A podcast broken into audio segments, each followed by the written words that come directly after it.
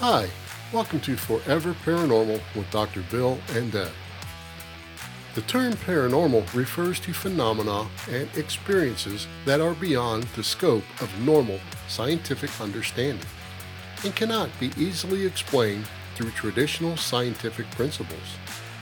These phenomena often challenge conventional beliefs and are associated with the supernatural, metaphysical, or unexplained aspects of reality.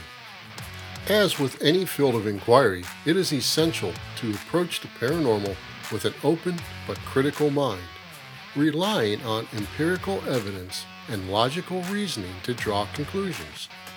It's a topic that continues to intrigue and challenge both believers and skeptics alike, and if we can connect a paranormal element to it, we'll talk about it.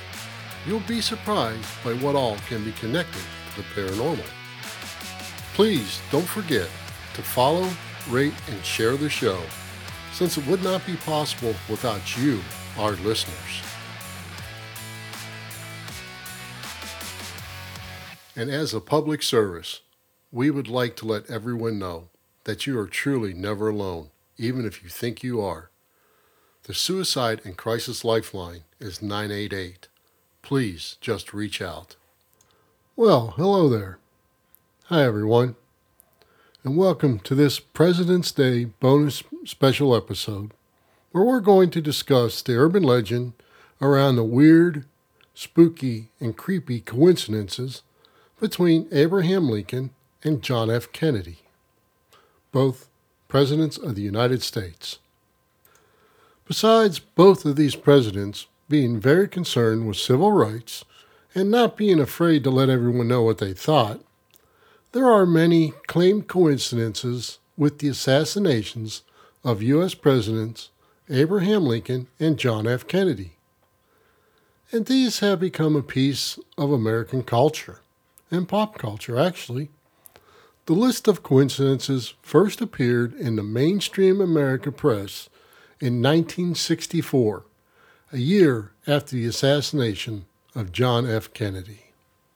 We're going to go ahead and jump into this list. Lincoln and Kennedy each have seven letters in their name. Lincoln was elected to Congress in 1846, while Kennedy was elected to Congress in 1946. Coincidence? Hmm. Lincoln was elected president in 1860. Kennedy was elected president in 1960. Again, exactly 100 years. Both First Ladies lost a child while they were living in the White House. Sorry to say that, but it's true. John Wilkes Booth, who was Lincoln's assassin, was born in 1839. Lee Harvey Oswald, who was Kennedy's assassin, was born in 1939. Both killers were known by their three names, which are actually both composed of 15 letters. And I know today's press usually refers to people by three names, so they're differentiated between other people and not confused. These people were actually known by all three names every day. Booth ran from a theater and was eventually caught in a warehouse why Oswald ran from a warehouse and was eventually caught in a theater. Both presidents were originally from the North slash Midwest, while both assassins were Southerners. Lincoln's successor was Andrew Johnson, who was born in 1808. Kennedy's successor was Lyndon B. Johnson, born in 1908. Both of the president's successors were Democrats and again Southerners. And each of the successors' first names had six letters. Both presidents were shot in the head, and both presidents were shot on a Friday. All right, you ready for it?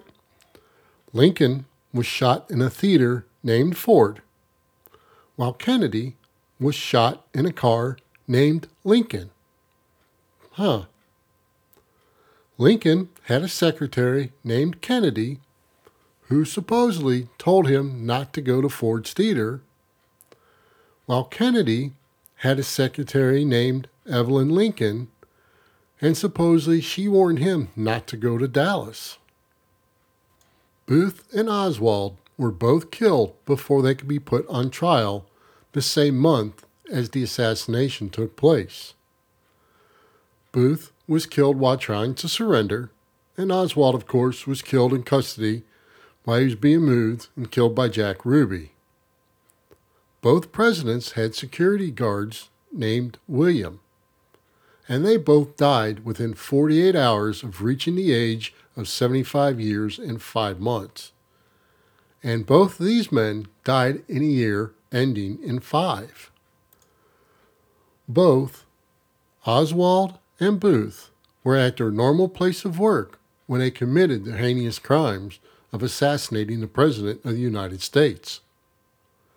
Now, these are all pretty wild coincidences, and I'll just tell you, I, for one, don't believe in coincidences. And there are definitely too many coincidences here to be a coincidence. But I'm going to leave it up to you to decide. And until next time, when we discuss another tale yet to be told. Thank you for listening, and remember to like and share the show. We would also appreciate a five star rating wherever possible to help new listeners find the show.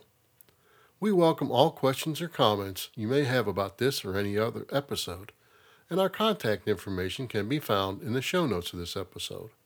You can also follow us at foreverparanormal.com. And if you'd like to support us, you can buy me a coffee at buymeacoffee.com forward slash forever paranormal. The links to these are also in the show notes of this episode.